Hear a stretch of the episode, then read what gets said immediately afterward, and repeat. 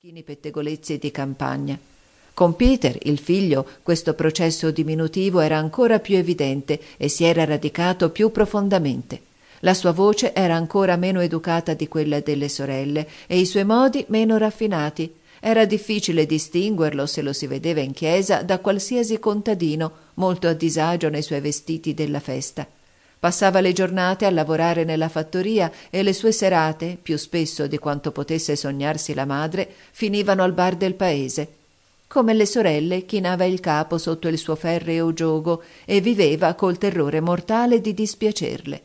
Pure aveva i suoi progetti ben definiti e spesso si vantava, almeno al bar, di quello che avrebbe fatto quando sarebbe divenuto padrone di se stesso. In quanto alle sorelle, una certa innata delicatezza di sentimenti impediva loro di formulare perfino a se stesse quelle speranze e aspirazioni che, nonostante tutto, giacevano dormienti e che avevano bisogno solo di un colpo improvviso per essere richiamate in vita. Quando quel colpo giunse e si seppe in tutto il vicinato che Madame Van Vorst era morta, la notizia arrecò un blando senso di perdita, il senso che un punto fermo del paesaggio fosse stato rimosso, e la gente si affrettò subito alla fattoria con sincere condoglianze e offerte di assistenza alle figlie. Cornelia e Johanna erano stupefatte, ma non totalmente a causa del dolore, piuttosto per quel tipo di sentimento che potrebbe provare un prigioniero che si trovasse di colpo liberato da una catena che l'abitudine ha reso sopportabile e quasi una seconda natura, anche se non di meno una catena. Non fu fino alla sera dopo il funerale che questo sentimento bloccato trovò espressione. Il giorno era stato afflitto dalla spaventosa eccitazione che sembrava dare per il momento a quelle povere creature distrutte un'importanza fittizia.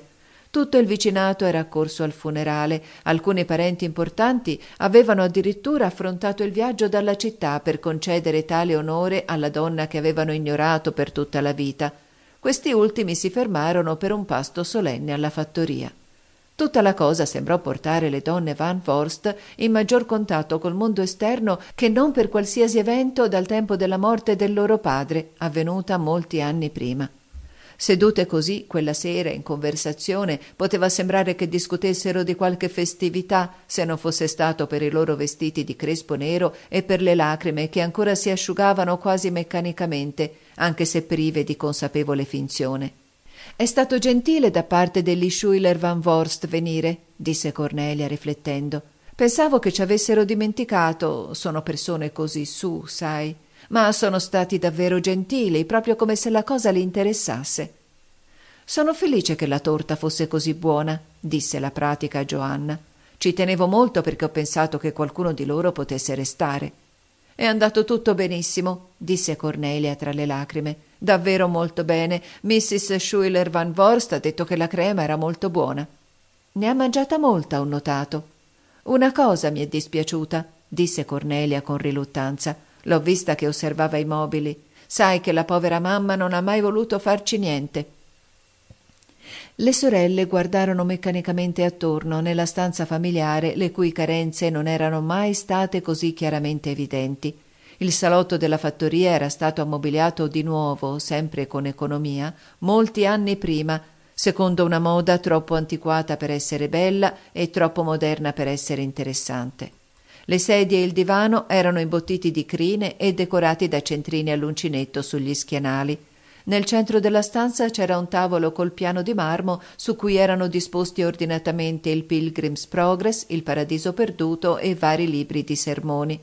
Non c'erano altri libri né graziosi soprammobili, ma degli imperitori fiori di cera religiosamente conservati dentro una teca di vetro che contrastavano col freddo marmo della mensola del camino. Su di essi era appesa una delle poche reliquie del passato, un orribile imparaticcio ricamato da una colonna antenata.